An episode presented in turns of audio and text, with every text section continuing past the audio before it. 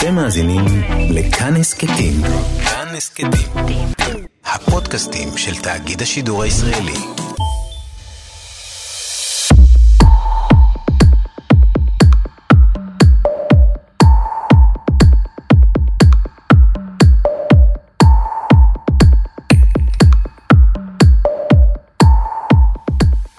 כמה זמן לקח לכם להגיע לעבודה הבוקר? חצי שעה? שעה? שעה וחצי? אולי בעצם אתם עדיין בפקק.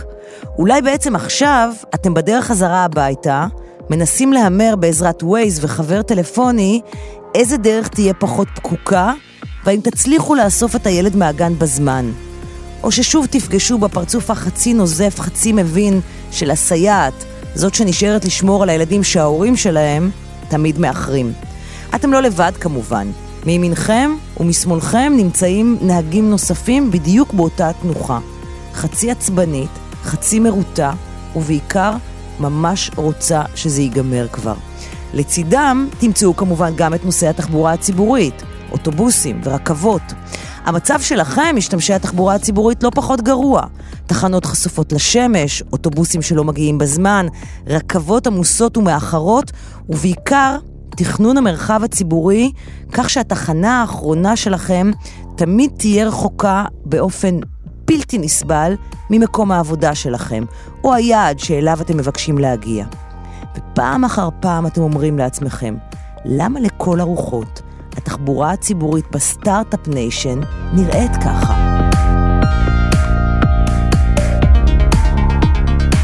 אהלן, אתם מאזינים לקרן עושה סדר, הפודקאסט של סדר יום, אני קרן נויבך, ומדי שבוע אנחנו משתדלים להביא לכם סדרה או תכנים אחרים ששידרנו בתוכנית סדר יום בכאן רשת ב'.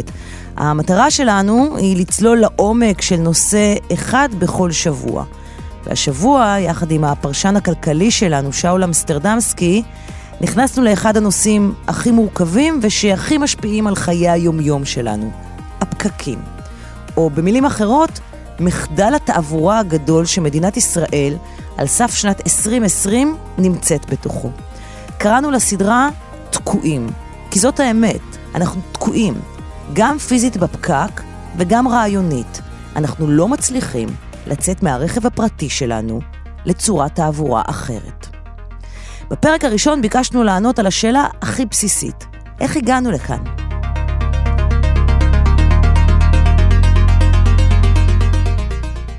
הבוקר אנחנו משיקים את הסדרה שלנו uh, לשבוע הקרוב.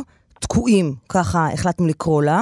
אם אתם חיים בישראל לפחות כמה שנים, בטח שמתם לב שמשך הנסיעה שלכם לעבודה התארך בשנים האחרונות. כן, זה לא רק נדמה לכם, זה באמת קרה.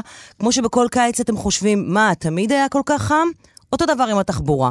כמו עם ההתחממות הגלובלית, גם בתחבורה אנחנו בישראל במצב חירום. אין הגדרה אחרת. מספר המכוניות עלה דרמטית בעשור האחרון, הכבישים מתפקעים ופקוקים לחלוטין, הנסיעה שלכם לעבודה מתארכת גם בבוקר, גם אחר הצהריים, ותשתית הכבישים פשוט לא עומדת בעומס. לכאורה הממשלה משקיעה יותר בתחבורה ציבורית, ואנחנו גם נדבר על כל הנתונים, אבל קצב ההשקעה פשוט לא מדביק את קצב העלייה בביקוש. התוצאה היא פשוטה, קריסה מוחלטת של מערכות התחבורה, בעיקר במרכז הארץ, בעיקר בשעות העומס.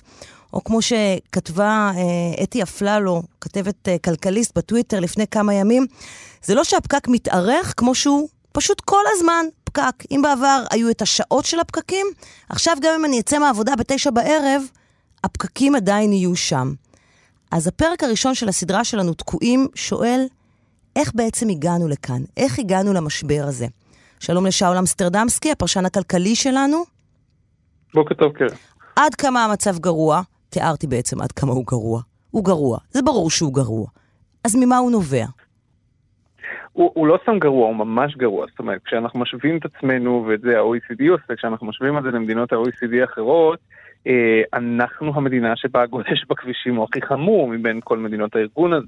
אה, ובעצם אה, כבר לפני שנתיים מי שהיה אז הממונה על התקציבים במשרד האוצר, אמיר לוי, חזה שעד שנת 2030, שזה בסך הכל עוד עשר שנים, הזמן שאנחנו מבלים בממוצע בפקקים יתארך בשעה שלמה.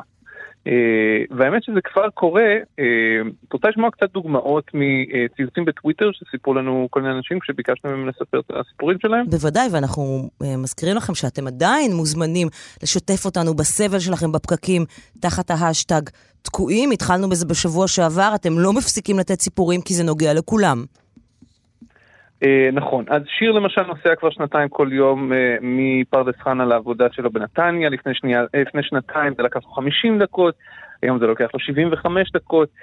צייצן אחר בשם YM נוסע כל בוקר מקדימה ליהוד, לפני 4-5 שנים זה לקח 45 דקות, היום זה כבר כפול 90 דקות.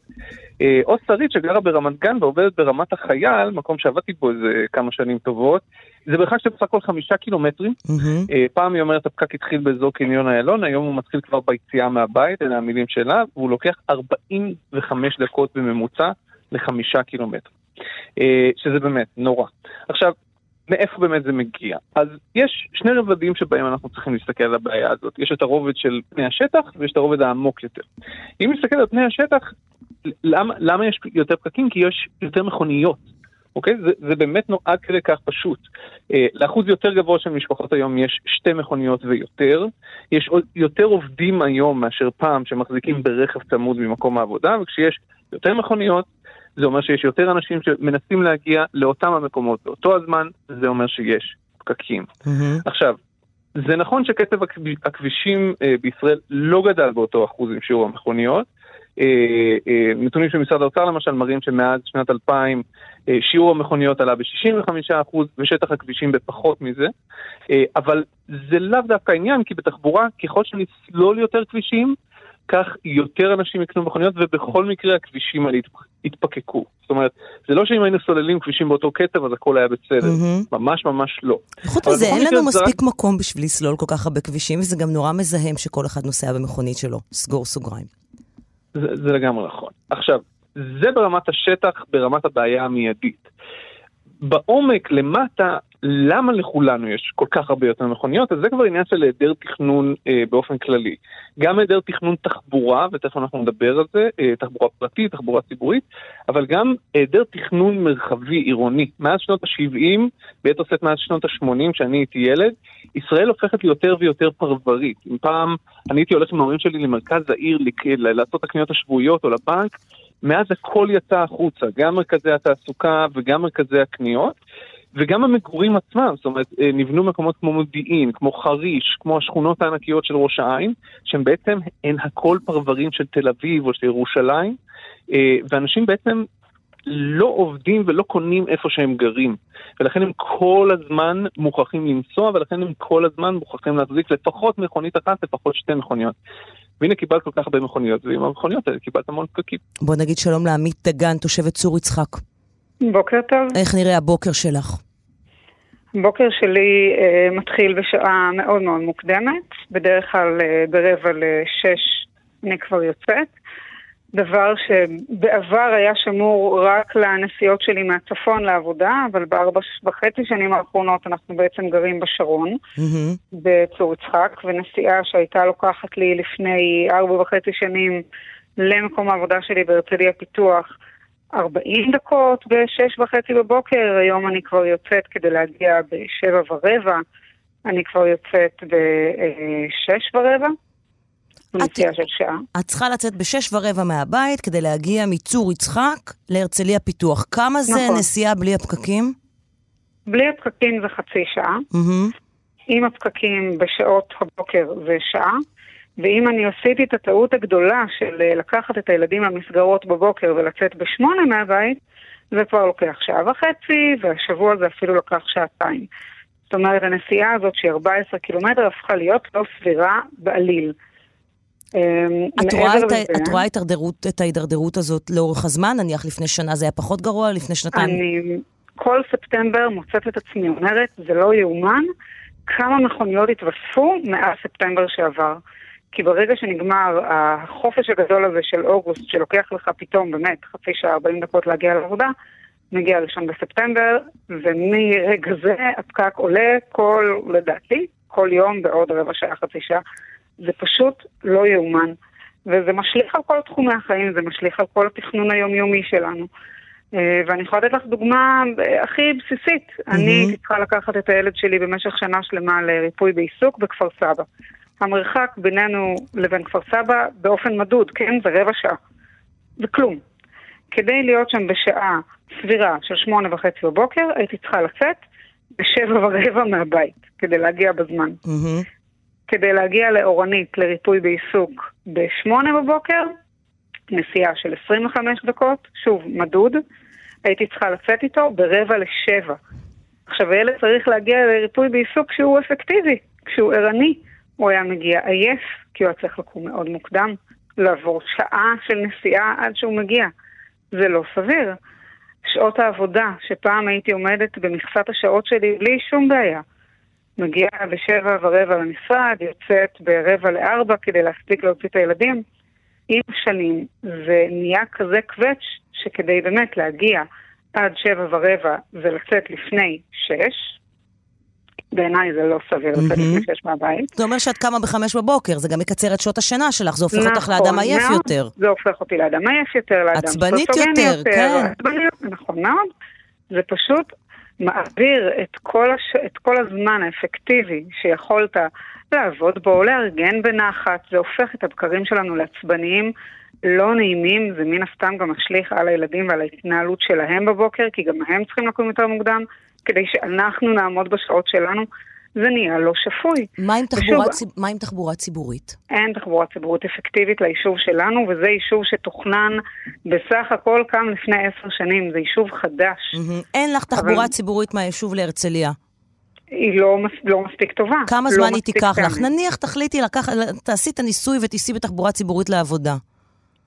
זה מינימום שעתיים, זה לא, לא, לא, זה לא יקרה. לא סביר. זה בוא... גם לא משהו שאפשר להסתמך עליו כשאתה לוקח ומחזיר ילדים. בוא נגיד שלום לעירית לב הר גבאי, מהנדסת תחבורה מאגף התנועה במינהל בינוי ותשתית בעיריית תל אביב-יפו. בוקר טוב. איך הגענו למצב הזה? אז כמו שבאמת אה, אמרתם בהקדמה שלכם, אה, אכן יש כאן שילוב של אה, בעצם השתלטות של עידן הרכב החל משנות ה-70, שנתפס, חשוב להזכיר, כסמל חופש, לאיכות חיים. המתכננים שהביאו את המודל האמריקאי הזה בעצם לארץ, הם רצו לאפשר לאנשים ניידות אה, ולהביא לכאן את הקדמה, ובעצם אה, עם השנים נכנס האמצעי הזה ו- והפך להיות האמצעי המוביל במרחב שבו מתניידים, וזה נתפס כדבר טוב. רק שבעצם בסופו של דבר הגולם קם על יוצרו. אה, נוצר לנו מצב שהגענו לאיזושהי מסה קריטית, שבה בעצם החופש לכאורה שנותן לנו הרכב הוא כבר לא חופש, זה חופש לעמוד בפקק, מפני שהתשתיות לא מסוגלות לקלוט את הכמות הזאת.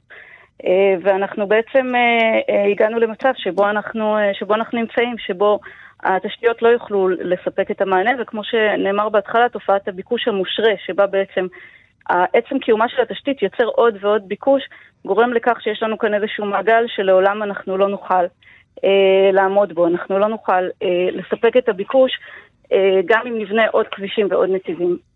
המרחב הציבורי היום הוא מוכוון לחלוטין לשימוש של הרכב הפרטי, נכון? לגמרי, כן. אה, איך זה בא, ת, ת, ת, תסבירי למי שלא בתוך המקצוע, כן, איך זה בא לידי ביטוי. אז זה באמת מרמת המקרו, שבעצם יש לנו שכונות אה, שנבנו בצורה כזאת שיש באליהן דרך אה, גישה אחת, אה, בכביש בעצם שמיועד לרכב פרטי, הרחובות מפותלים, רחובות מרבים עם, ללא מוצא. אין בעצם אפשרות, אין רשת דרכים צפופה שמעודדת, מאפשרת קרבה של אנשים לצירים ראשיים ומאפשרת להם ללכת ברגל וגם לא מאפשרת קיום של תחבורה ציבורית. ומגיע גם לפרטי ממש הרמת המיקרו ברחוב. יש דבר חמקמק כזה שנקרא הליכתיות, שזה אומר בעצם רחובות שאפשר, שנעים ללכת בהם, מקומות, מרחבים ציבוריים ש... נעים ו- וטוב ללכת בהם, mm-hmm. ואנחנו לא תמיד, אה, אנחנו מרגישים את זה כשאנחנו שם. וכש... ורחובות רבים בישראל הם בעצם, הם לא, הם לא יוצרים בנו רצון ללכת בהם. אם חולפים בהם באוטו זה נחמד, הם רחבים, הם מסודרים, יש עמודי תאורה, אבל כשהולכים בהם, גם אם יש מדרכה רחבה, החזיתות הן בעצם אטומות, אנחנו הולכים לאורך קירות של בניינים, mm-hmm. לא קורה שום דבר ברחוב, מצד אחד מכוניות ומצד שני קיר.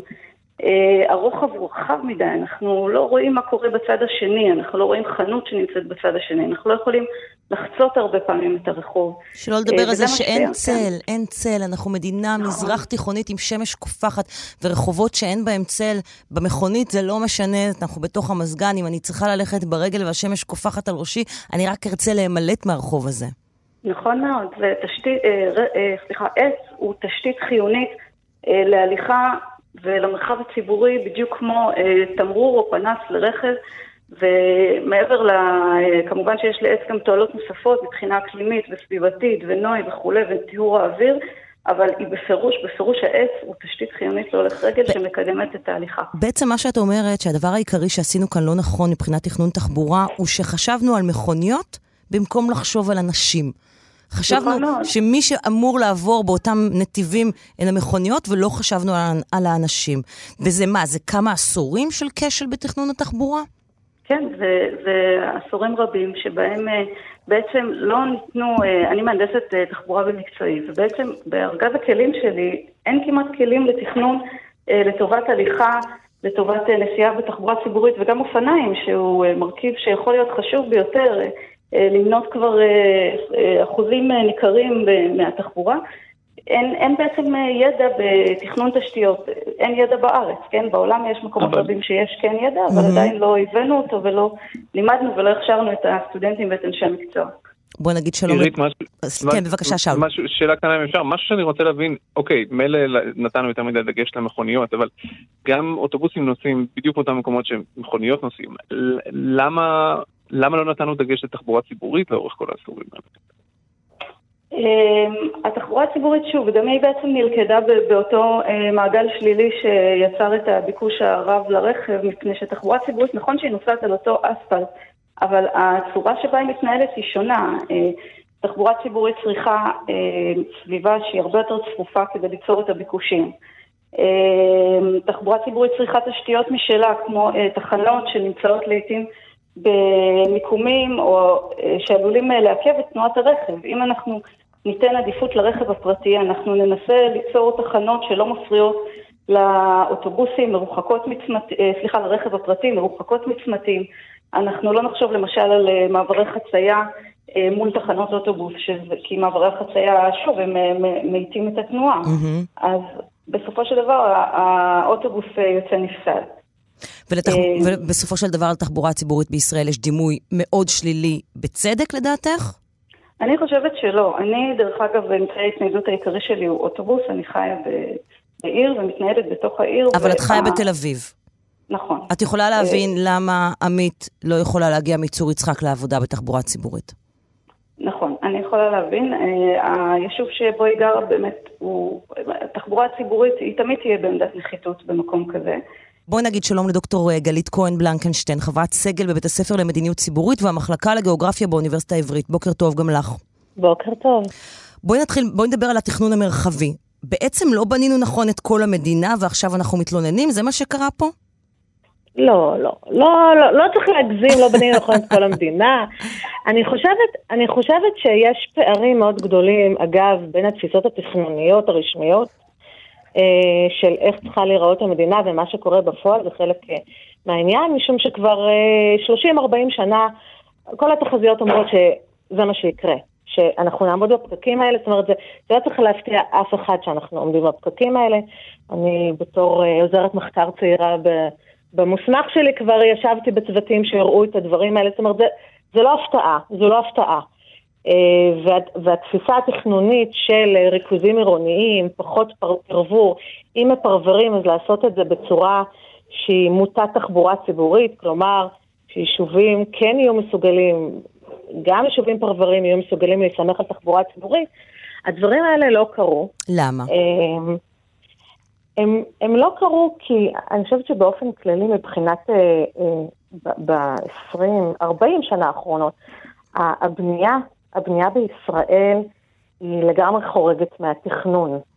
אה, יש אה, היענות לביקושים, לא רק הביקושים לרכב הפרטי, כמו שהזכר, יש פה גם היענות לביקושים למגורים בסטייל מסוים, אה, צמודי קרקע, מרווחים יותר, ש, ש, שזה מה שהם מקבלים בפרבר. זה המחיר. מי שרוצה לגור בבית מרווח, עם גינה, צריך לקחת בחשבון שאת המחיר הוא ישלם אה, אה, בנסיעות. אה, נתנו הרבה מאוד אה, קדימות לפיתוח מהסוג הזה, מהמם. ופחות מדי לבנייה שמבוססת, ש- שמאפשרת שימוש בתחבורה ציבורית. גם את העיר מודיעין, מבחינה תכנונית, הרכבת הייתה צריכה להיות שם הרבה הרבה לפני שהיא הגיעה. אה, כי היה ברור שצריך שם אה, רכבת.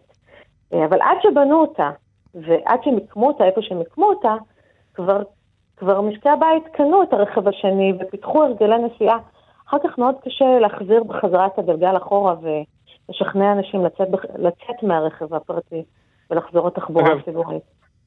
קרן, אם, אם אפשר להעיר משהו uh, קטן, זה, זה עדיין קורה, זאת אומרת, זה לא קורה, זה לא קרה בלשון עבר, זה קורה עדיין. זאת אומרת, בוא ניקח משרד האוצר למשל, שזה המשרד שאמור לתת פתרונות איך אנחנו מתמודדים עם הבעיה הזאת, הוא עדיין ממשיך להוציא הודעות לעיתונות על כך שאנחנו בונים עוד שכונת ענק ואישרו עוד אה, אלפי יחידות דיור באיזשהו מקום שכבר היום, כמו כפר סירקין למשל, מי שמכיר, אה, אני גדלתי שם 8,500 יחידות דיור אה, בשבוע שעבר, באזור שכבר היום באמת פקקים לא נורמליים. יש עוד מלא כאלה, חריש, ראש העין, מודיעין, אה, אה, גם אבל בפריפריה, שאול, כן? אם יבנו דווקא, אם יצופפו שם יותר, הסיכוי שאחר כך אפשר יהיה לשרת את המקום הזה בתחבורה ציבורית גדל, לא קטן. אתה, כש, דווקא כשזה יישובים קטנים, אתה לא יכול לספק להם תחבורה ציבורית טובה. אבל כשאתה מגדיר את הצפיפות, אני מצטערת שאני מתארת, אבל אצלנו היישוב הוא גם יישוב שהולך וגדל, והוא גדל מתכנון של 2,500 משפחות ל-8,000 משפחות, זה התכנון העתידי שלו, כך שהוא יהיה גדול מאוד. חוץ מזה, אנחנו גרים סמוך לטייבה ולטירה, שגם הן ערים וגם הן גדולות, והפקקים נובעים גם מהקרבה הגיאוגרפית שלנו אליהם, ובעצם היווצרות של עומס של שלושה מקומות גדולים סמוכים, ועדיין אין תחבורה ציבורית שהיא יעילה לא לנו ולא להם. דוקטור בלנקנשטיין, איך היית פותרת אה, אה, אירוע, אה, כשל תחבורתי כמו מה שקורה בצור יצחק?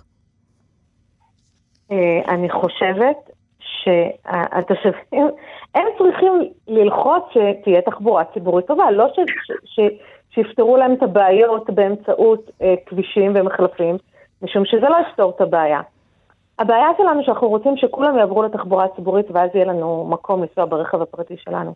אנחנו לא מוכנים לוותר על, ה, על הנוחות של הרכב הפרטי.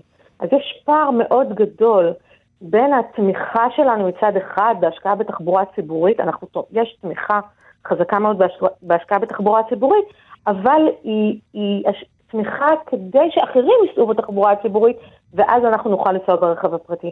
עד שלא נעבור את המהפך הזה ונבין שזה תלוי בהתנהגות שלנו ובהרגלי נסיעה שלנו, ואין אין מוצא מזה.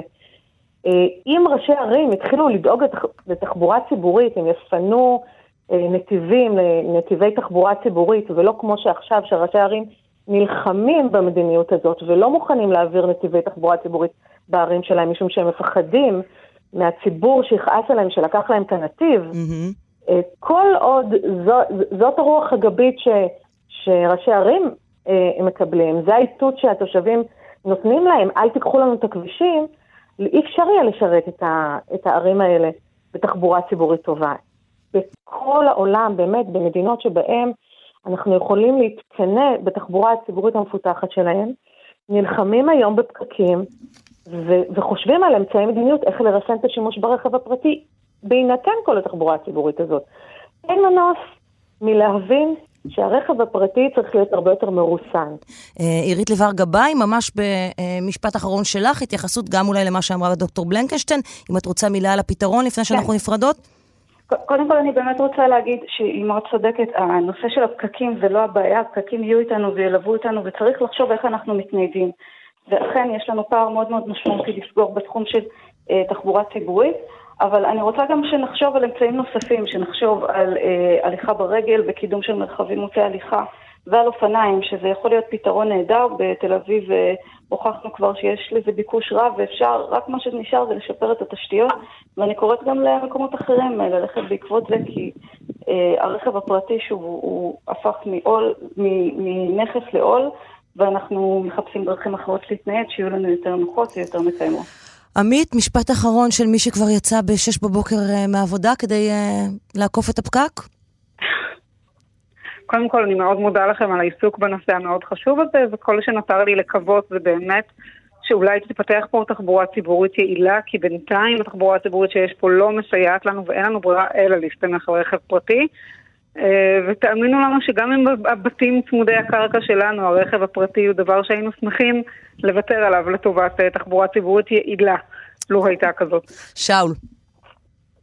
אני יכול רק להזדהות עם עמית, לפני שנסענו לארה"ב אני גרתי במושב בהרי ירושלים, ואם היה משהו שלא רציתי לעשות זה לקנות את האוטו השני, פשוט לא הייתה לי ברירה. ניסיתי כמה וכמה וכמה פעמים תחבורה ציבורית, וזה היה פשוט הכפלה של אה, משך ההגעה שלי לעבודה. אה, ויש לזה השפעות מגדריות והשפעות משפחתיות, אבל אה, זמננו נראה לי כבר אה, תם ולא ניכנס אליהם, אולי נרחיב על זה בפרקים הבאים. אז שנים של תכנון קלוקל שלא לקח בחשבון את קצב גידול האוכלוסייה, ואת העובדה שבכל פעם שנוסיף עוד נתיב, יתווספו עוד הרבה יותר מכוניות, הביאו אותנו לרגע הזה, שבו כבר כמעט אין לאן לזוז, ובכל יום הפקק מתארך. חשבנו לעצמנו, אולי בעצם המדינה מרוויחה מכל זה, ולא רוצה לוותר על הרווח? ואולי אנחנו פשוט לא יודעים לתכנן פרויקטים גדולים. אז פנינו לשני אנשים עם תשובות. הממונה על התקציבים באוצר, שאול מרידור, ומנכ"ל נטע לשעבר, יהודה בר-און. אנחנו ממשיכים עם הסדרה שלנו תקועים על משבר התחבורה במדינת ישראל. אתמול חפרנו, וחפרנו נורא מתאים בהקשר הזה, באיך הגענו לכאן, ודיברנו על הכשל בתכנון התחבורה והכשל בתכנון העירוני שהביא אותנו למצב הזה. אז הנה, אנחנו במצב חירום, אין על זה ויכוח בכלל. אבל נדמה שהממשלה לא ממש מתייחסת אליו ככזה. איך אנחנו יודעים? כי כשהממשלה הכריזה למשל על מצב חירום בדיור, היא פעלה בהתאם. שר האוצר לקח עליו המון סמכויות, קידם באופן מאוד אגרסיבי את התוכניות שלו, הפעיל את כל התותחים הכבדים. בתחבורה, אין מצב חירום. לא ברור מי מוביל מה, יש התנגשויות בין האוצר למשרד התחבורה, בין המשרד לרשויות המקומיות, ועוד מלא פלונטרים שלא נגמרים. וככה לא מנהלים מצב חירום. אז היום, בתקועים, אנחנו נדבר על איך זה נראה בגובה פני השטח, ואיך יוצאים מזה. בוקר טוב לשאול אמסטרדמסקי. בוקר טוב, קרן. כמה כל הפקקים האלה עולים לנו? התשובה היא ממש ממש הרבה. אה, משרד האוצר מעריך את הנזק למשק ב-40 מיליארד שקל בשנה. עכשיו, זה סכום כל כך uh, מטמטם, בואי נפרק אותו שנייה, בסדר? Uh, מחצית מהסכום הזה, כך מעריכים באוצר, זה בעצם כל שעות העבודה האבודות, בסדר? הזמן שאנחנו פשוט מבלים בפקקים, אין לי מילה אחרת, כמו מטומטמים. זה מזכיר לי את כל מי שלוקח משכנתה ומשלם ריבית, שזה בעצם כסף שהולך לפח, אז במשכנתה לפחות בסוף יש נכס. בזמן שאנחנו מאבדים בפקקים אין בסוף כלום. אה, עוד, מיליארד, עוד עשרה מיליארד שקלים הם העלות של תאונות הדרכים. אה, עוד עשרה מיליארד הם אה, עלות זיהום האוויר, יש עוד קצת עלויות מסביב של אה, פגיעה באמון הציבור אה, במערכת התחבורה ופגיעה בתכנון העירוני וכולי. אה, וזה לא הכל, כי באוצר מעריכים שאם לא נעשה שום דבר, זאת אומרת אם נלך במתכונת עסקים כרגיל, אז בתוך עשור בסך הכל העלות הזאת תתנפח ל-70 מיליארד שקל בשנה, כלומר כמעט פי שניים. והאמת היא שאם אני מסתכל אחורה על הערכות קודמות של משרד האוצר כמה זה עולה, קצב הגידול של העלות גדל מאוד מאוד מהר, כלומר שיש סיכוי שזה יגיע ל-70 מיליארד הרבה לפני, mm-hmm. אה, בתוך עשור. וחוץ מהעלויות הישירות האלה של הכסף, שאפשר למדוד אותם, לסיפור הזה יש עוד הרבה מאוד עלויות שקשה למדוד בכסף, השפעה על החיים של כל אחת ואחת מאיתנו.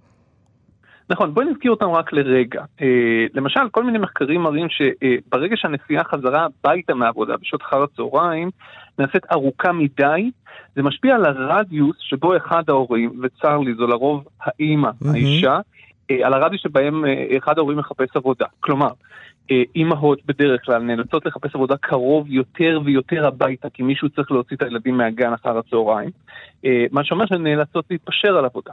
זה משפיע כמובן על שוק הדיור. בעשור ומשהו האחרונים הישראלים ניסו לברוח מהמרכז בגלל שהמחירים מאוד מאוד עלו, אבל בשלב מסוים העלות של העמידה בפקקים כבר מתקזזת עם, עם ההפרש בשכר הדירה אה, אה, בין, ה, אה, בין אה, המעגל השני והשלישי לבין המרכז, ואנשים מתחילים קצת לחזור לערים, מה שמקפיץ את מחירי הדיור בחזרה למעלה. ואפשר להמשיך ככה עוד, יש השפעות עקיפות על הבריאות הנפשית שלנו, כי אני לא חושב שזה בריא לאף אחד לשבת שעתיים, שלוש, ארבע שעות ביום בפקקים, וכולי וכולי וכולי. את כל העלויות האלה בעצם אף אחד לא עומד. עכשיו, אם למישהו יש אשליה שהסיפור הזה נכון רק בכניסה לתל אביב, או לגוש דן, או לאזור המרכז, אז זה ממש לא המצב. בטוויטר שלנו, ואתם יותר ממוזמנים ללכת אחרי ההשטג תקועים, ולהוסיף גם את הסיפורים שלכם, גם הבוקר. בטוויטר שלנו מצטברים כל הזמן סיפורים, סיפורי מה, אין הגדרה אחרת, על מה שקורה בירושלים, על מה שקורה בפריפריה, באזורים מרוחקים יותר. אנחנו מביאים עוד דוגמה לנוסע שתקוע בפקק כל בוקר, ואומרים שלום לספואט עאודה. שלום, כן. בוקר טוב, אתה המהנדס שגר בכפר כנא באזור נצרת, נכון? נכון, אני גר בכפר כנא, סמוך לבית שלי, עובר מאמצע הכביש הראשי אצלנו 754. אני, כל העבודה שלי באזור נצרת, כאילו. אשתי גם מורה שמלמדת באזור גם קרוב לשם, ואנחנו, לא רק אנחנו, כל העולם אצלנו משם, מסביב, כל הסביבה של נצרת, סובלים מהפקק הזה, פקק של שתיים וחצי קילומטר, אפילו פחות. אה, אנחנו עומדים בתוך הפקק שם לפחות, אם, אם אני צריך לצאת לבית, אה, מהבית לעבודה שלי בנצרת עילית, אני צריך לצאת 6.45, מגיע 8 ו-10. 6.45, 8 ו-10, מרחק נכון. שבלי פקקים, כמה זמן היה לוקח לך? 6 דקות, לא יותר. ממה הפקק הזה נובע? Uh, הפקק, uh, אני, אני אגיד לך, משר, נראה לי שמשרד התחבורה בזמנו, כשפתח את הכביש הזה, סלל אותו כאילו כביש כזה רגיל שלא עשה חשבונות, uh, החשבונות שלו שצריך uh, עוד לקבל ועוד ויותר ויותר ויותר עומס. ועם הזמן מצטבר uh, כמות גדולה של רכבים, כמות גדולה של אנשים שעוברים משם מדי יום. וזה מתפוצץ, אין לנו, אה, נשבע לך, אה, לפני כשנה שנה וחצי, שנתיים, באו, תכננו את הכביש, עבדו מחדש, לא ידענו מה זה תוכניות, מה הם עובדים, מה הם עושים שם. מצטבר שזה רק שיקולים בטיחותיים בלבד, ואמבולנס עכשיו, בת- בתקופה הזאת שנהיה יותר ויותר גרוע, אמבולנס לא יכול לעבור במשך אה, השתיים וחצי קילומטר האלה, בכלל בין הרכבים, אמבולנס לוקח לו לבד עשר דקות עד שיעבור. לאמבולנס עשר לוקח. עשר דקות לעבור. כן. ואשתי אשתי גם, שתביני, אשתי גם כמו כל העובדי מדינה שאצלנו באזור והרבה אנשים שעובדים באזור נצרת, נאלצת לצאת מהבית ש- שבע לעשרה. הגן נפתח בשבע, מחכה עד שיפתח הגן דקה שתיים, והיא קופצת לפקק. ככה, קופצת לפקק. שבע מגיעה לפקק, שמו, אה, מגיעה לבית ספר שלה שמו- אה, שבע חמישים, שבע חמישים וחמש. כלומר, כמעט שעה לוקח לה להגיע לבית הספר, והנסיעה שלה אפילו פחות קצרה מהנסיעה שלי. והנסיעה שלה אפילו יותר קצרה משלך, אתה אומר. בלי הפקק, כמה נכון. זה היה לוקח לה? חמש דקות, ממש. לא יאמן. וככה כל בוקר, כל בוקר זה נראה ככה, ואני מניחה שזה לא סיפור אישי שלך, זה אלפים, כן? לא, תשמעי, אנחנו, אנחנו גם עשינו הפגנה קטנה שם בכיכר. פעם אה, באנו לאסוף איזושהי חותמות, לצאת בתביעת ייצוגית נגד המדינה, אפילו חשבנו על זה.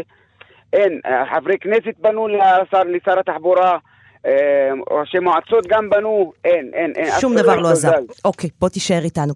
אז אנחנו מנסים להבין איך הממשלה באמת מנסה להתמודד עם המשבר הזה ברמה המיידית, ואנחנו רוצים לדבר עכשיו עם מי שעד לאחרונה ניהל את אחד הגופים הממשלתיים שמקדמים את הפרויקט הכי גדול בתחום התחבורה הציבורית, מנכ"ל נטע, הרכבת הקלה של אזור המרכז, וגם משרות קודמות שהוא אחז בהן בעבר, הופכים אותו לאחד האנשים שהכי מבינים בתחום הזה. שלום ליהודה בר-און. בוקר טוב. עד כמה אתה מסכים להגדרה שאנחנו במצב חירום ושהממשלה צריכה להתייחס לזה כאל מצב חירום? נכון, ברור לכולנו שאנחנו במצב קשה מאוד מבחינת היכולת של האנשים, היכולת הבסיסית של אזרח במדינת ישראל להגיע למקום עבודתו, להגיע למקום שבו הוא רוצה לבלות, להגיע למקום שבו הוא רוצה לבקר בני משפחה אחרים וחברים. סך הכל הסיטואציה שהיא נכון להיום והולכת ומחמירה אה, משנה לשנה, היא באמת גודש לא סביר, שאנחנו כאזרחים בהחלט אה, זכאים למוצר הבסיסי הזה, שנקרא מערכת הסעת המונים. לגודש אין פתרון. אין פתרון גם אם תהיה פה מערכת הסעת המונים, אנחנו מכירים את זה מכל מקום בעולם. מערכת הסעת המונים לא נותנת פתרון לפקקים. Mm-hmm. מערכת הסעת המונים תיתן פתרון לפקק למי שיבחר להשתמש במערכת, והתפקיד של ממשלת ישראל היא כמובן לתת את השירות הזה אה, לאזרח, שירות בסיסי, אה, שבכל מדינה אה, שאנחנו רוצים להידמות לה, השירות הזה קיים. בעצם מה שאתה אומר, אל תצפו, כן, שגם כשתהיה הרכבת הקלה, ותכף נחזור לפרויקט הזה ולאיפה שהוא, שהוא נמצא כעת, שגם כשתהיה הרכבת הקלה באזור גוש דן, זה יקל באופן דרמטי את הפקקים, אבל מי שיבחר לנסוע ברכבת הקלה, יהיה לו יותר קל. זה בעצם מה שאתה אומר? אני אומר מי שימשיך, מי שימשיך לנסוע באוטו, אתה אומר, ימשיך להיות תקוע בפקק. זה בעצם מה שאתה אומר. מי שימשיך לנסוע ברכב הפרטי, אולי יהיה לו יותר נעים והסביבה תהיה הרבה יותר אינטימית, אבל הפקק יישאר, אה, וזה יהיה המחיר של למה ה... הפקק יישאר? למה בעצם הפקק נשאר? משום שבסופו של דבר, האנשים, ישנם את אותם אנשים שממשיכים, ימשיכו לבחור לנסוע ברכב הפרטי. אה, יהיו כאלו שיישארו ברכב הפרטי, אה, אבל, כמו שאמרתי, תהיה חלופה לאותם אלו שיבחרו, אין ספק שלנסוע בתחבורה הציבורית, גם היא מתקדמת וגם היא מודרנית, ואנחנו רואים את זה גם בניו יורק וגם בפריז וגם בלונדון, בשעות העומס קצת צפוף במטרו, פחות נעים להיות בכלי רכב סגור עם הרבה מאוד אנשים, אבל בסופו של דבר יש לזה תועלת אה, לא רגילה, בעובדה שהבן אדם יודע לתכנן את זמנו, יודע מתי הוא יצא, הוא יודע מתי הוא יגיע, הוודאות הזאת, mm-hmm. היציבות הזאת, היכולת של בן אדם לתכנן את מהלך יומו, אה, אם זה אדם שצריך להגיע לפגישה, ואם זה אה, אבא או אימא שצריכים להוציא את הילד מהגן בסופו של יום עבודה, כל זה יש לו חשיבות וזה מוצר בסיסי. בסופו של דבר, אנחנו כ- כאזרחים זכאים אה, למוצר הזה, וככה זה בכל העולם. יש מערכת הסעת המונים, אה, אבל יש עדיין אה, אה, אלו שהשתמשו ברכב הפרטי, וכן, הם ישלמו את המחיר של להיתקע בפקק. גם מחיר כלכלי, אני מקווה שיהיה את נושא אגרות הגודש. אתה בעד אגרת גודש. אנחנו קופצים כאן אה. כבר לפתרונות עתידיים, אבל רגע, עוד לפני כן, מהרגע שנכנסת לתפקיד, עד כמה זה היה קשה לקיים, לקדם את הפרויקט הזה של הרכבת הקלה בתל אביב? מה היו החסמים העיקריים? כי זה היה תקוע הרבה מאוד זמן עד שנכנסת. תראי, אני אגיד שזה באמת קשה, זה באמת קשה, אה, ואני אגיד אולי משהו פחות... אה, מקובל, פחות מקובל לומר אותו, הפרויקט בהיבט ההנדסי הוא לא קשה. הוא מאתגר, הוא מורכב, אבל תראו, במדינות פחות מוצלחות מאיתנו, בקהיר יש מטרו, באתונה יש מטרו. Mm-hmm. אצלנו בגוש דן, עם כלכלה מדהימה, עם אנשים חרוצים, אנשים אינטליגנטים, אנחנו נוסעים במערכות uh, תחבורה ציבורית, uh, בוא נאמר ככה, קצת ארכאיות. ו... ולמה זה? יש כנראה הרבה מאוד סיבות, ובאמת עסקנו בזה אה, הרבה מאוד. אני יודעת, אבל קשה לי להתאפק כשאתה על הקו, אני רוצה לשמוע גם ממך את התשובה, ולו בקצרה, למה זה? תראי, אני חושב שלפני הרבה מאוד שנים, סך הכל אנחנו מדינה צעירה, לפני הרבה מאוד שנים לא הכירו בצורך.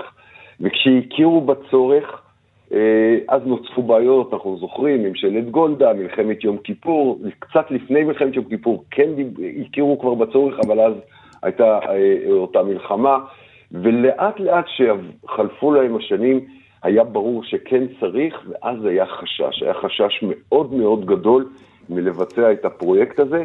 אה, בעיניי חשש לא מוצדק, ואני חושב שהחמש שנים האחרונות, וכשאנחנו רואים היום את פרויקט הקו האדום, אה, שהוא סוג של מערכת, אה, אה, סוג של מטרו לעניים אני אקרא לו. Mm-hmm. יש לנו מנהרות ויש לנו תחנות התרקאיות, ובסופו של דבר רואים שזה אפשרי, ובאמת צריך לתת כמה פתרונות, ואני מניח שנדבר על זה בהמשך, יש כמה פתרונות, אבל בהחלט האתגר המרכזי הוא התהליך, תהליך העבודה, הוודאות, הרציפות בקבלת ההחלטות. החוויה של לעבוד אה, ברשות מקומית, הקו האדום חוצה חמש רשויות מקומיות, המטרו אגב אה, עובר במרחב מוניציפלי של כ-25 רשויות. החוויה של לעבוד בתוך, בלב ליבה של עיר, כאשר אתה יודע וראש העיר עושה הכל כדי להפריע, אה, זאת חוויה אה, לא סימפטית, לא נוח, אה, אפילו קצת מביך לעשות את זה, אבל בסופו של דבר לא, לא נכנענו לאותה סחטנות של הרשות המקומית על חשבון הקופה הציבורית. היו דרישות שהייתי קורא לזה בשם המאוד מאוד לא מוצלח, סוג של פרוטקשן, שראש רשות דרש פרוטקשן כמטאפורה, כמובן, אה, כדי לבצע עבודות, שכל מטרתן, אגב, לשרת את תושבי אותה עיר. פרוטקשן, מה זאת אומרת? עוד כסף? עוד כסף, אה, כל מיני דרישות מוזרות שאינן רלוונטיות. הטבות, כאילו שלא קשורות לעניין עצמו, שהוא יקבל אותן בתמורה לזה שהוא יאפשר לכם, למדינה, לחפור אצלו בשטח? בפירוש, לדוגמה, העתקת קווי תשתית שאינם קשורים בכלל לפרויקט, אה, לפרויקט עצמו. גנים ציבוריים, חניונים תת-קרקעיים, כל מיני דרישות אה, אה, באמת שאינן רלוונטיות, ש, שבסופו של דבר מאוד הפריעו. וכן, זה היה מאוד מאוד אה, קשה, זה עד היום קשה, אה, ויש פתרונות לעניין הזה. אני, אני יכול להגיד שבסופו של דבר, בכל העולם המפותח, אה, שמערכות כאלו מוקמות על ידי אה, רשות תחבורה ציבורית מטרופולינית. אצלנו רשויות כאלו לא קיימות. אה, וזה, אתה אומר, חלק מהבעיה, חד משמעית. אה, אני בהחלט חושב שזה חלק מהבעיה, כי אוקיי. בסופו של דבר אה, לא סביר שהשלטון המרכזי שיושב בירושלים יקבל החלטות הרות גורל על חיי היום-יום של התושבים, אם זה בתל אביב ואם זה ברמת גן. וכן, עדיין יש אתגר מאוד מאוד גדול לגייס את הרשויות המקומיות, ואת זה אפשר לפתור בחקיקה. אוקיי, אז uh, זה בדיוק הרגע הנכון, להגיד שלום uh, לאיש עם הכסף, הממונה על התקציבים במשרד האוצר, שאול מרידור. שלום. בוקר טוב. Uh, היום אתה הממונה על התקציבים, במשך שנים היית סגן הממונה על התקציבים שאחראי על התחבורה. מה נכון. פספסתם? מה לא עשיתם נכון? מה לא זיהיתם בזמן, או לא תקצבתם, שמביא אותנו לנקודה הנוכחית?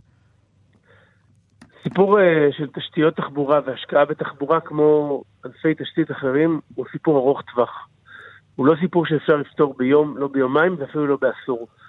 ואחד הדברים הראשונים שאני עשיתי עוד כשהגעתי להיות uh, סגן באגף תקציבים, אי שם בשלהי 2010, זה להקים צוותים שהתחילו לדון באיך ייראה המטרו הזה, ומאז אנחנו התחלנו מהלך שקיבל תאוצה בשנתיים האחרונות, אבל צריך להבין שזה לא דבר שקורה ביום, דיבר על זה יהודה קודם, אה, אני יכול להראות לך שלל תוכניות שלא יצאו לפועל אה, במשך השנים. אני כן אגיד שהיו הרבה מאוד שנים בתחום התחבורה עד אה, שנת 2011, שבגדול הרבה מאוד אנשים בתחום, גם במשרד התחבורה וגם במשרד האוצר, חשבו שהפתרונות צריכים להיות כבישים, צריכים להיות נתיבים כאלה ואחרים, צריכים להיות אוטובוסים, ואלה פתרונות שלא מתאימים למטרופולינים בסדרי הגודל שלנו, בטח לא בקצבי הגידול שלהם.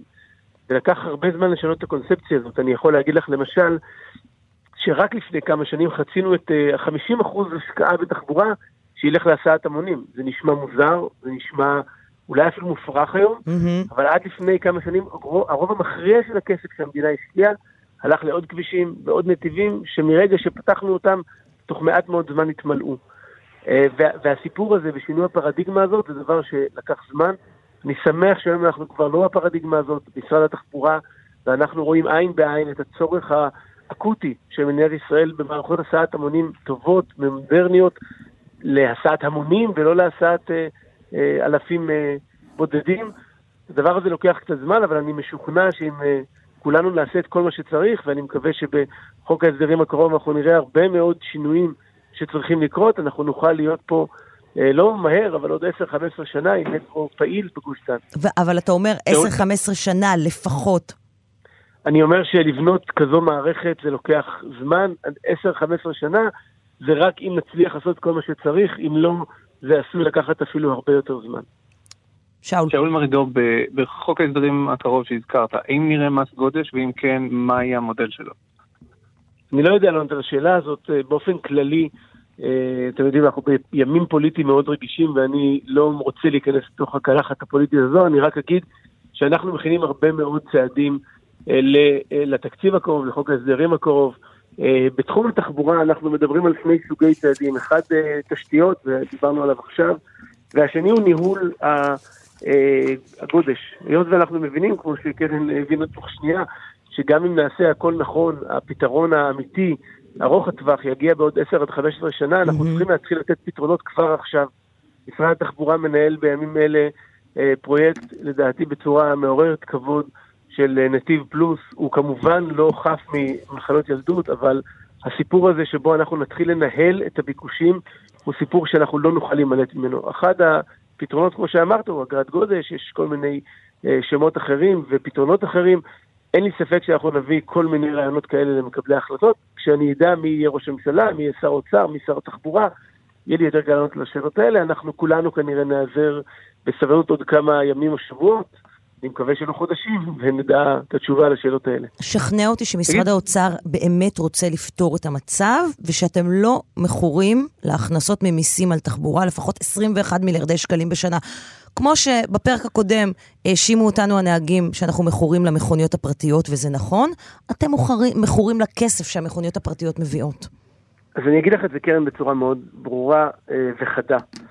אה, אנחנו מאוד היינו רוצים שהמיסים על הרכב יהיו מיסים על הפעולה השולית שלך, לא על המכירה לצורך העניין או הרכישה של הרכב, אלא יותר על, על זה שאת מייצרת גודש ומייצרת עלות למשק. דיבר על זה קודם שאול אמסטרדמסקי, אה, או שאול, סליחה, שאול.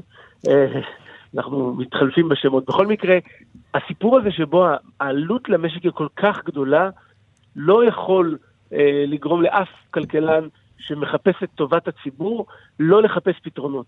וזה לא קשור למיסים.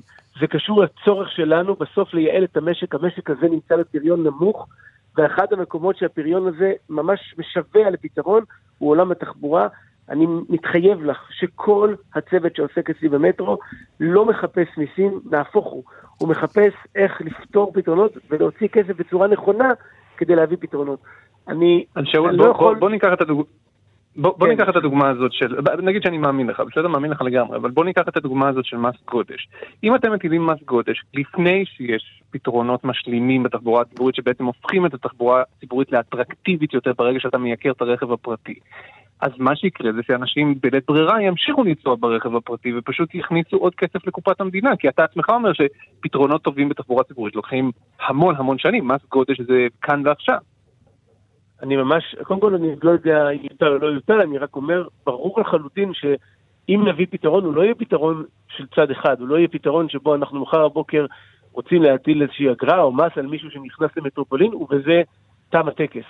ברור לחלוטין, כמו שאמרת, שהדבר הזה מצריך למשל אה, תגבור מאוד גדול של אה, אוטובוסים בשלב הזה, אני מקווה שכמו שאמרתי, אחר כך גם יבואו פרויקטי תשתית יותר גדולים, זה מצריך נחנה וסע, זה מצריך המון המון דברים שיקרו. אתה צודק, אין היגיון לעשות כזה דבר. דרך אגב, בשום מקום בעולם כשעשו כאלה אה, פתרונות, הם לא באו לבד. וגם פתרון שאנחנו נציע לא יבוא כפתרון אחד בצד אחד של המשוואה, הוא צריך לשקף גם את הצורך של אנשים ליותר תחבורה ויותר טובה, אבל עדיין, ואני מדגיש עוד פעם, אין לנו פתרונות קלים ב-10-15 שנים האחרונות, ואני אגיד עוד דבר אחד, אמר אותו יהודה ברון קודם, וגם את זה במסגרת הציפיות עם הציבור צריך לזכור. בכל המטרופולינים המאוד מאוד מוצלחים בעולם, ואלה שיש בהם מטרו מדהים, לא נחסכו הפקקים, אלא נוצרה אלטרנטיבה טובה לכל מי שלא רוצה לעמוד בהם, וזה מה שאנחנו מכוונים. אף אחד לא יכול לצפות שמחר בבוקר לא יהיו פקקים במדינת ישראל. צריך, אני חושב וראוי, לצפות מהממשלה שתייצר את החלופה הנכונה, כך שמי שלא רוצה לשבת באוטו הפרטי שלו בפקק, תהיה לו חלופה טובה ואיכותית להגיע לעבודה. אני אשאל אותך ברמה הפסיכולוגית כמעט, אוקיי? איך אתה גורם לאנשים שהתרגלו כל כך הרבה שנים, וכל המרחב הציבורי שלהם מורגל למכוניות פרטיות ומותאם למכוניות פרטיות, איך אתה גורם להם לצאת בבוקר מהבית, לא להיכנס לאוטו? קודם כל זו שאלה מעולה, קרן, כי אה, בניגוד לרוב המקומות שציינתם קודם, אה, לצערי הרב, אצלנו לא היו מערכות הסעת המונים לפני מכוניות. בעולם היו מערכות הסעת המונים, ורק אז נכנסו המכוניות הפרטיות. המסורת וה-state of mind של כולם תמיד היה שהסעת המונים ותחבורה ציבורית זה הכלי העיקרי. ואצלנו זה לא קיים, ובאמת זה, אחד האתגרים הגדולים שאנחנו צריכים לטפל בהם. לצערי הרב, או זה לא לשמחתי, לצערי, אה, התוכנית שלכם והמצב האמיתי בשטח הם הקטליזטור המרכזי. אנשים היום עומדים המון המון זמן בפקק ומבינים שבלי פתרון הדבר הזה לא ייפתר, ואני אגיד בצורה מאוד ברורה, ואמר את זה גם את זה שאול, שאול קודם, אנחנו, אה, זו מערכת אקספוננציאלית, המשמעות שלה שכל שנה לא נוסף עוד חלק, אה, אותו דבר כמו שהיה, אלא כל פעם שמתחיל פקק, זה שמגיע אחרון עומד הכי הרבה. Mm-hmm. ולכן ה-40 מיליארד שאנחנו מדברים עליהם עוברים ל-70 מיליארד תוך לא הרבה זמן. ולכן לצערי, בזמן הקרוב אנחנו נראה רק החמרה. ואם לא נעשה פתרונות, זה מה שיהיה. ואני חושב שזה הקטליזטור הגדול ביותר בסופו של דבר.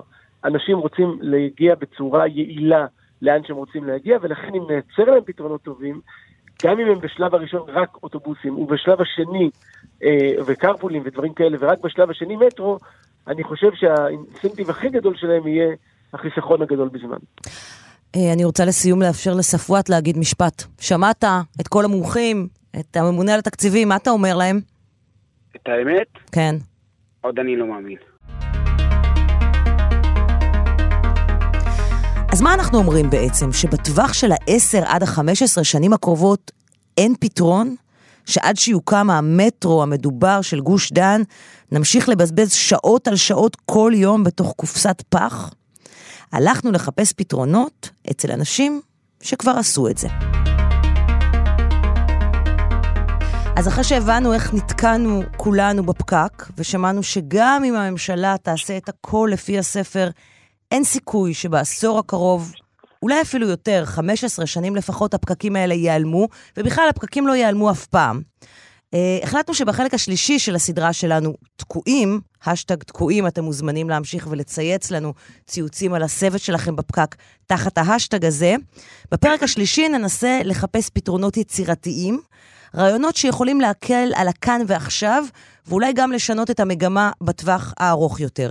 אין לנו אשליות שכל רעיון או פתרון כזה יכולים לפתור את בעיית הפקקים. בדיוק כמו עם מחירי הדיור, אין כאן פתרון אחד, אין כפתור אחד שאם רק נלחץ עליו, כל הפקקים ייעלמו. אבל שילוב של כמה מהפתרונות האלה ביחד, בעיקר בערים הגדולות, יכולים לעזור. שלום לשאול אמסטרדמסקי.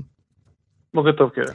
נדמה שגם במשרד התחבורה מבינים שהם צריכים להציע פתרונות יצירתיים לטווח המיידי, נניח לארבע-חמש שנים הקרובות, עד שמערך התחבורה הציבורית והרכבת הקלה של גוש דן כבר ייראה קצת יותר סביר. מה קורה ממש בימים אלו? נכון, אז זה ממש אה, בתזזית אה, תזזיתית שם במשרד התחבורה אה, בזמן האחרון. אה, וזה קצת נראה כאילו הם, אתה יודע, יורים לכל הכיוונים במטרה שבסוף משהו אה, יפגע ואולי אה, יקרה.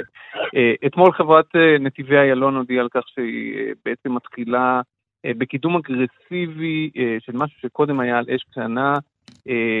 הם קוראים לזה עכשיו דרך ערך, זה עבר כמה גלגולי שמות, אבל הרעיון הוא שהמדינה בעצם תיתן כסף, תיתן תמריץ כספי לנהגים לא לקחת את האוטו שלהם לעבודה, אלא לנסוע בתחבורה ציבורית, או אם הם כבר בוחרים כן לקחת את האוטו, אז לפחות לאסוף נוסעים נוספים ובעצם לעשות נסיעה שיתופית. Mm-hmm. אנחנו מדברים על אה, עד 2,000 אה, שקלים בשנה. לא איזה סכום שהוא Game Changer מצד אחד, אבל מצד שני זה גם לא מעט כסף.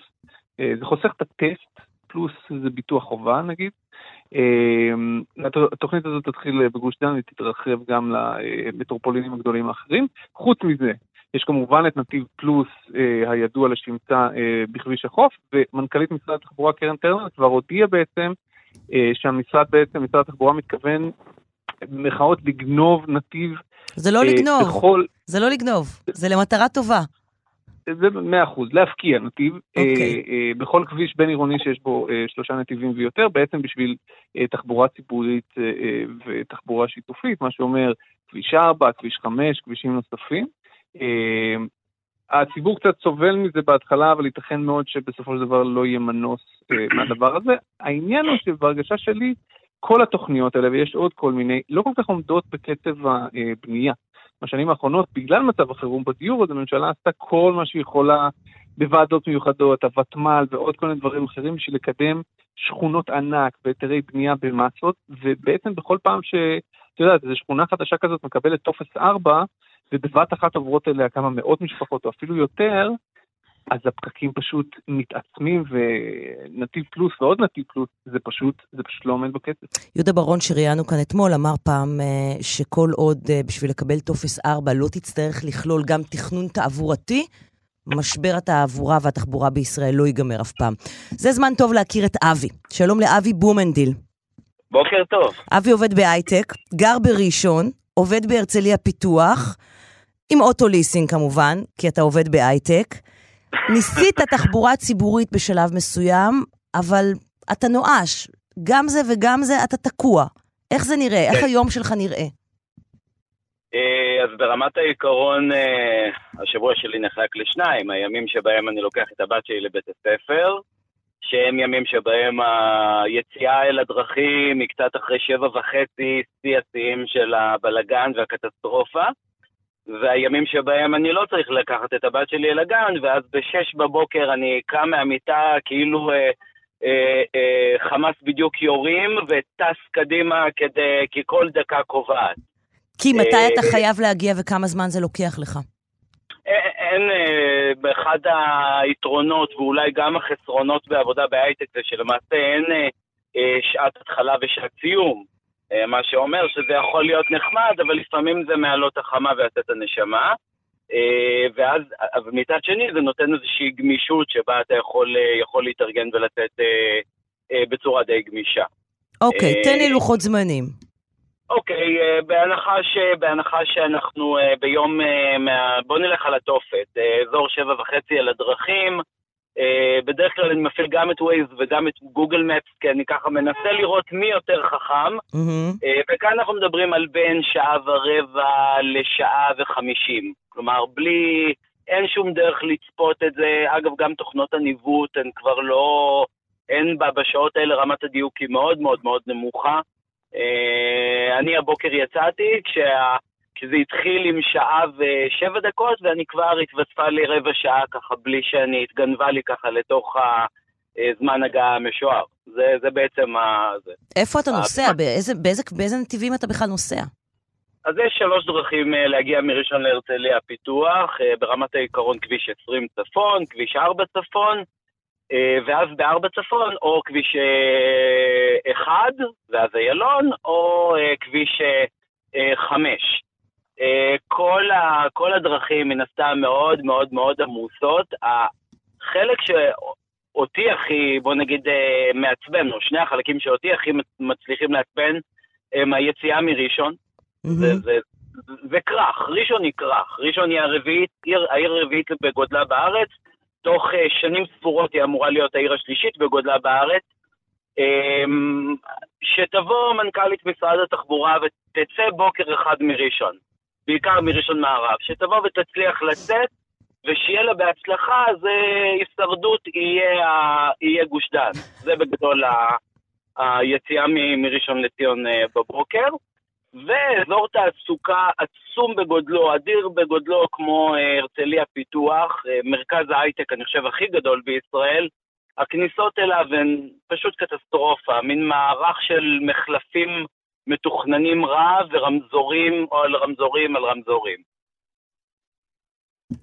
ומה קורה בבוקר שאתה צריך לצאת עם הבת שלך לגן או לבית הספר?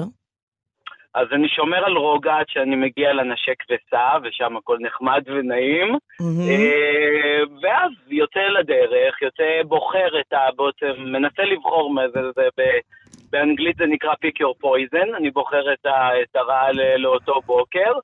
אה, היו מקרים שבהם בשעות האלה ניסיתי לנסוע, להשתמש בתחבורה ציבורית, אבל אז זה היה באמת אה, אה, ממש לא שימושי, אני יכול לתאר לך אה, סיפור, זה הרגיש לי... בגדול זה הרגיש כמו משה במדבר. זה הזמן להגיד שלום למנכ"ל משרד האוצר לשעבר ירום אריאב. בוקר טוב. טוב, אתמול אמר כאן הממונה על התקציבים, שאול מרידור, שבאוצר מכינים אה, תוכנית של הטלת מס גודש, כך שהכניסה לגוש דן, ובפרט לתל אביב, תהפוך ליקרה יותר למי שיבחר לבוא במכונית שלו. האם זה הפתרון הנכון? מה מראה הניסיון העולמי בתחום הזה? איך אנחנו לא מוודאים שאנחנו יוצרים כביש לעשירים בלבד?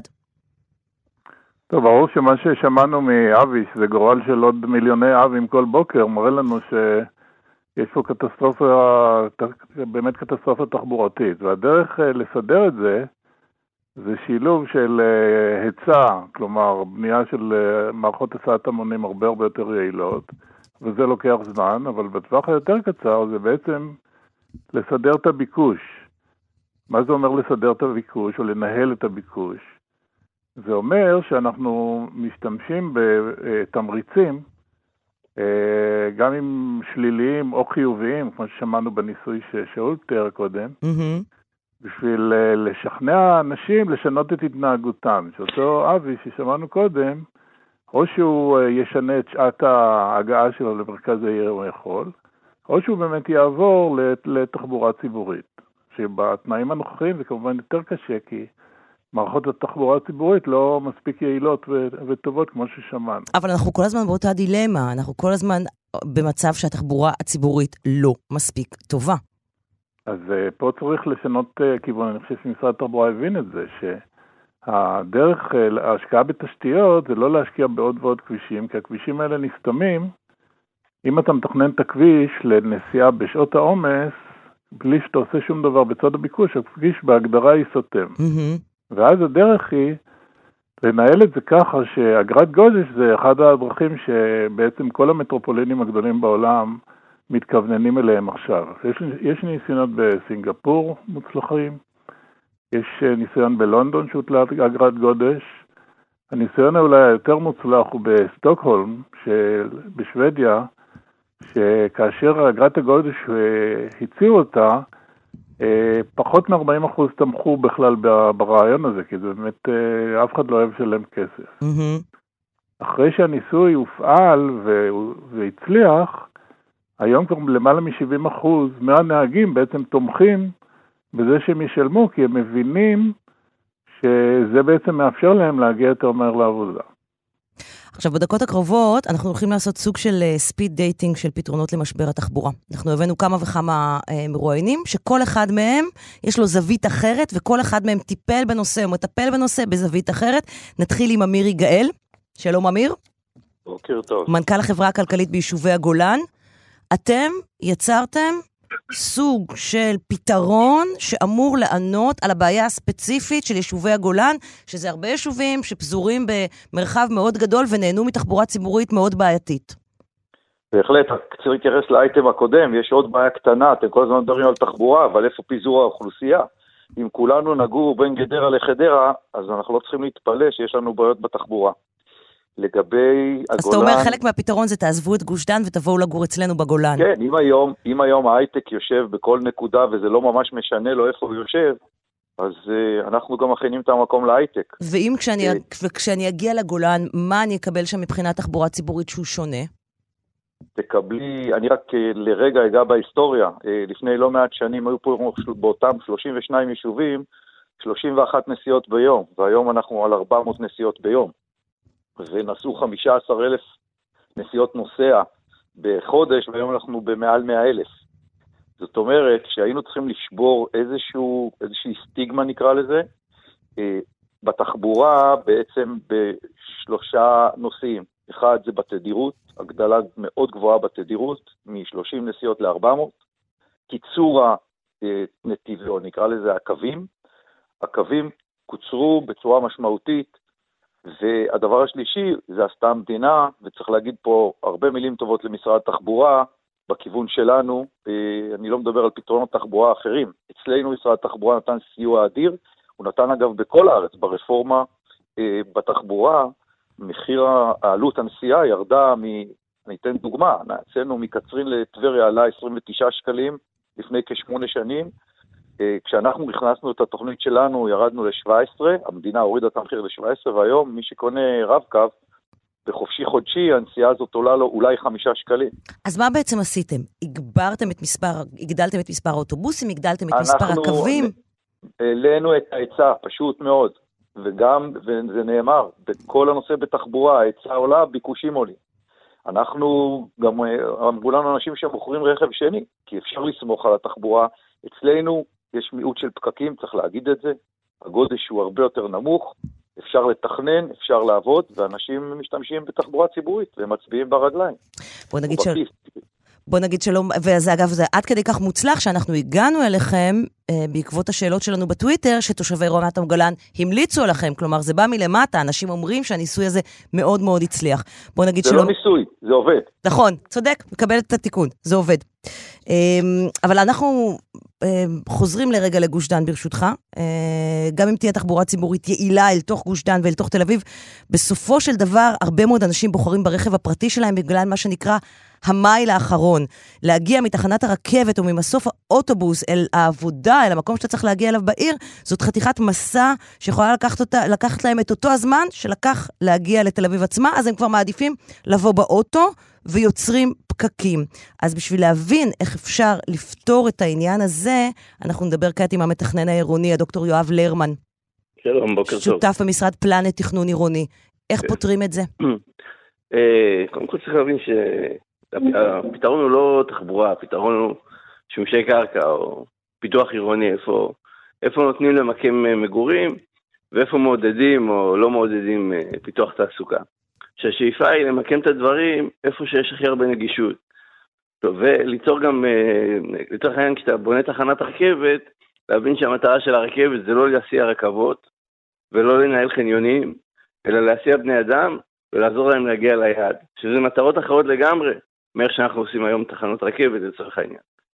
אז בטווח הקצר, בגוש דן, כל העניין של אופניים, קורקינטים, כלים חשמליים, זה נכון לליבה של המטרופולין, איפה שהטירוף אה, מכה ללא רחם במדרכות ובהולכי הרגל, אה, וזה נכון גם לשולי המטרופולין, איפה שלפחות אפשר לחבר את תחנות הרכבת בשבילי אופניים, ולתת, אתה לא צריך להזיז את כולם מהרכב הפרטי, צריך להזיז 15% בשעת שיא בוקר, ופחות או יותר ניקית חצי מהפקק.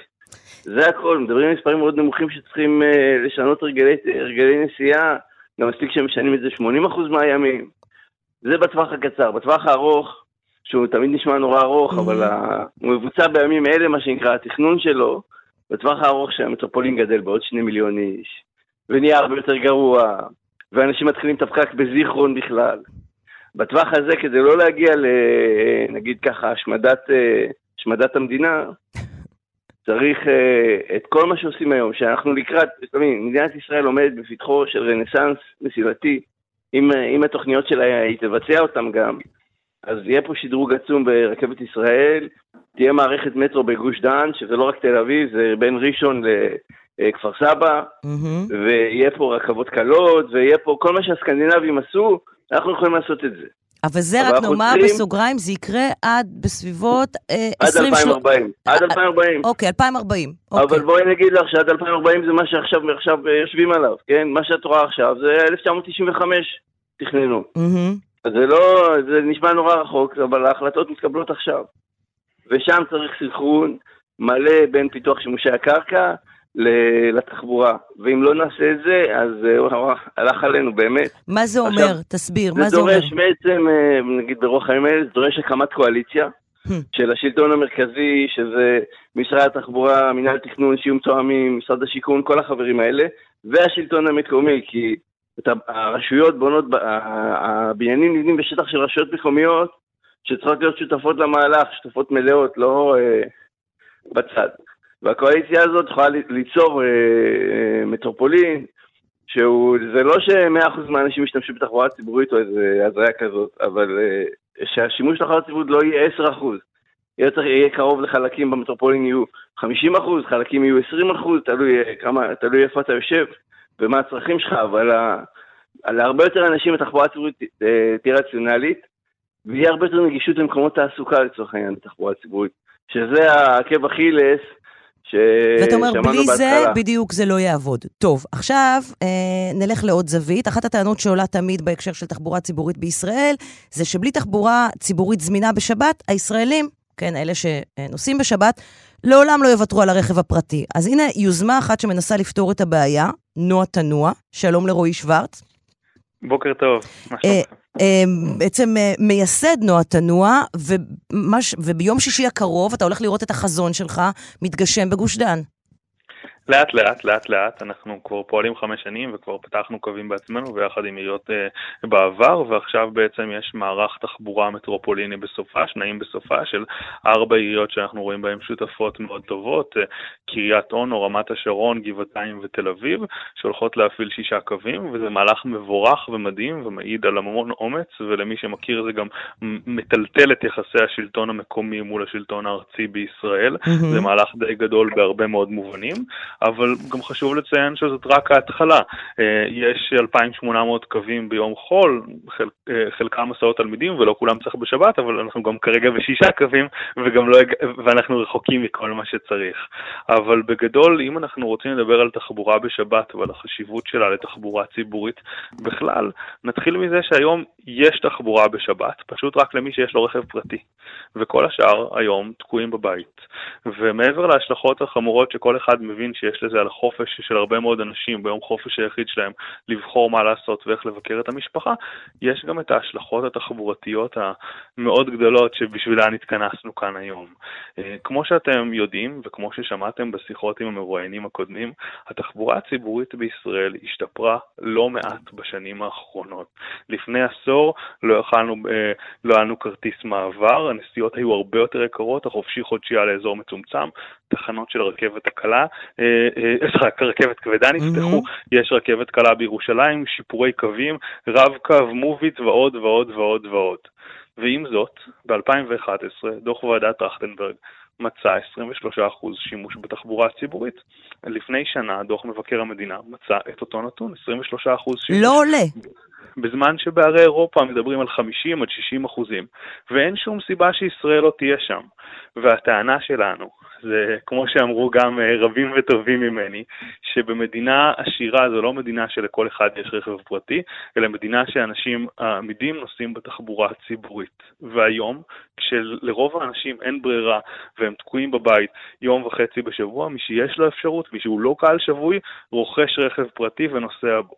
הטענה שלנו זה שאם תהיה תחבורה ציבורית בשבת, אנשים שכרגע פחות או יותר בגילי, מסיימים תואר ראשון, לא יקנו ישר את הרכב, אלא יחכו שיהיה להם. ילד, יבדקו שהצרכים באמת מצריכים את זה, כי ברגע שהם קונים רכב, אפילו אם הוא נועד רק בשביל שבת ולהגיע להורים או משהו כזה, אז כבר נוסעים בו באמצע השבוע, כי לפעמים יש חניה עד מקום עבודה וחניה עד הבית, אה, או לחילופין, תופסים נדל"ן יקר של חניה ונוסעים בו רק בשישי שבת.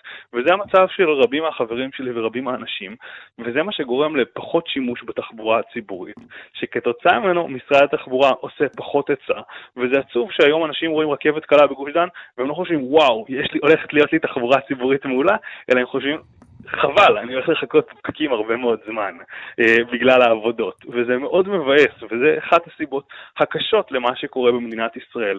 וברגע שתהיה אה, תחבורה ציבורית בשבת, לאט לאט אנשים יוותרו על הרכב הפרטי, מה שיגרום למושג מתחום התחבורה שנקרא מעגל נצחני בתרגום פחות או יותר לעברית, או שאפשר לקרוא לו גם כדור שלג. Hmm. יותר משתמשים, יותר היצע, כתוצאה מזה גם אנשים שכרגע לא משתמשים בתחבורה הציבורית ושבת לא משמעותית להם בגלל שיש יותר היצע של קווים, למשל תדירות יותר גבוהה או קווים חדשים, יעברו לתחבורה הציבורית, אפילו דתיים שתחבורה okay. אוקיי. בשבת לא משפיעה עליהם בגלל ההשפעות מהסדר השני, ואז ככה אפשר לצאת מהמקום הזה שלא משנה איזה שיפור יש, אנחנו נשארים עם מספר קבוע של נוסעים בתחבורה הציבורית. שאול, שמענו כאן מלא פתרונות, מלא רעיונות. נכון, ויש עוד המון המון דברים שלא אמרנו, כמו למשל אה, ערים כמו פריז, שמצמצמות את אה, היקף, את אה, מספר מקומות החנייה בתוך העיר, מה שמאוד מאוד מעצבן תושבים, אבל בסופו של דבר פועל לאותו כיוון, להפוך את השימוש באוטו הפרטי ללא כדאי. כן, חולדאי ניסה לעשות את זה וכשל מיד. כמו שאמרתי, מרגיז מאוד את התושבים, אבל פוליטיקאים אמיצים בשביל זה, ואותו דבר גם הרחבת אה, נתיבים של אופניים, בשביל להפוך את האופניים לכמה שיותר אטרקטיביים, זה מאוד אפשרי בערים כמו תל אביב, שהטופוגרפיה היא יחסית אה, נוחה. יש עוד המון דברים להגיד, אה, אולי נעשה על זה סדרה נוספת מתישהו. שורה תחתונה, זה פרק הסיום. הקדשנו אותו בעיקר לפתרונות, שאול. מה המסקנה שלך מכל זה? אולי משהו על איך אה, החיים שלך בבוסטון נראים, עיר לא ישראלית, בהקשר הזה. נכון, אני גר בקיימברידג' שהיא פרבר של בוסטון, אה, עיר של 100 אלף תושבים, סדר גודל של כפר סבא גם מבחינת הצפיפות שלה, אומנם קנינו פה רכב, אבל אני חייב להגיד שאני מאוד מאוד מתחרט על זה, השימוש שלי ברכב מאוד מאוד נמוך, אני כמעט שלא צריך אותו, אני נוסע כמעט לכל מקום באופניים, לסופר אני יכול או לא לנסוע בכלל, זאת אומרת שהאוכל יגיע אליי, כי יש פה המון המון טכנולוגיה שמאפשרת. כן, אבל מישהו אחר נוסע ומזהם אוויר בזמן הזה, זה לא שחוסכים את הזיהום אוויר. מישהו אחר נכון. פוקק את הדרך בשבילך, זה לא שהנסיעה נחסכת. זה נכון, אבל זה נכון, אבל כשאני ואנשים אחרים יכולים לוותר על הבעלות על רכב, אז צמצמנו רכב אחד, כי הרכב של מי שעושה קניות, עושה קניות גם לי וגם לאנשים נוספים, שגם הם יכולים לוותר על הרכב. אבל זה בסוף שילוב של טכנולוגיות, הרבה טכנולוגיות שלא קיימות בישראל, כמו אובר וליפט ודברים נוספים, ופשוט תחבורה ציבורית טובה שעובדת, כמו שרועי אמר, גם בשבת ובסנדיי, ולכן אתה לא צריך לחשוב פעמיים בכלל אם תוכל להגיע או לא תוכל להגיע.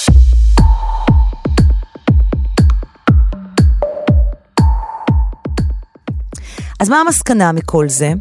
אחרי שדיברנו על התשתיות כל כך הרבה, הנה מחשבה על עצמנו. בעיקרון היחס שלנו לפקקים הוא יחס של כעס.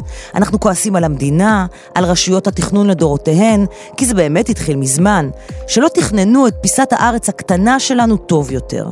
אנחנו עומדים בפקק ורותחים על זה שאין מטרו כמו בברצלונה, או שבילי אופניים כמו באמסטרדם, או אובר כמו באמריקה. סוגריים, אובר לא באמת פתרה את בעיית הפקקים, היא רק הגדילה את מספר המכוניות שנוסעות על הכביש. ובגדול, כמו ששמענו כאן משורה של מומחיות ומומחים, הכעס שלנו מוצדק לגמרי. באמת היה כאן חוסר תכנון ואפס מחשבה לטווח ארוך. אבל המשפט הכי מעניין בעיניי שנאמר בפרק הזה הוא המשפט הבא, שאמרה הדוקטור גלית בלנקנשטיין. כל אחד מאיתנו רוצה תחבורה ציבורית מעולה כדי שנוכל להמשיך לנסוע באוטו שלנו. אנחנו חולמים על תחבורה ציבורית מצוינת לא כדי שנוכל לנסוע בה, אלא כי אנחנו מדמיינים שכשהיא תגיע, כולם ייסעו בה, ואנחנו נוכל להרחיק בשלווה אל האופק, על הכביש הריק, במכונית הפרטית האהובה שלנו. אז קודם כל, כמו שהבנתם, זה לא יקרה. הפקקים יימשכו. אולי טיפה פחות עמוס, אבל גם אחרי שתהיה פה תחבורה ציבורית מצוינת, הם יימשכו. שימוש יומיומי בתחבורה ציבורית, מעולה ככל שתהיה, זה דרך חיים. שבעלי המכוניות הפרטיות, כן, גם אני, פשוט לא רגילים אליה. אנחנו מתים על האוטו שלנו, ומעדיפים להיות תקועים שעתיים בפקק מאשר to slap, כמו שאומרים האמריקאים, בתחבורה ציבורית. ועד שלא יכריחו אותנו איכשהו, או עד שנעשה שינוי מחשבתי משמעותי, או שפשוט נחליט שאנחנו מתחילים לנסוע קצת יותר בתחבורה הציבורית, זה לא יקרה. אני מאתגרת את עצמי לעשות את זה. זאת המסקנה הפרטית שלי מהפרק הזה. אתם יותר ממוזמנים לחלוק עליי. אתם האזנתם לקרן עושה סדר, הפודקאסט של סדר יום. סדר יום משודרת בכל יום, בין ראשון לרביעי, ב-10 בבוקר, בכאן רשת ב'. פרק חדש של קרן עושה סדר יעלה בכל שבוע בלי נדר, בכל פעם שנסיים לצלול לעומקו של נושא כלשהו. אתם מוזמנים מאוד להגיב לנו על הפרק הזה ובכלל. למייל התוכנית, סדר נקודה יום שמונה, שטרודל ג'ימל נקודה קום, וגם בעמוד הפייסבוק שלנו, סדר יום עם קרן נויבך, וגם בטוויטר שלי, קרן נויבך במילה אחת באנגלית. את הפודקאסט הזה הפיקו דנה אסרף ותומר שלפניק, עורכת סדר יום עם מירית הושמן מיטרני, בהפקה של סדר יום, דנה אסרף ותומר שלפניק.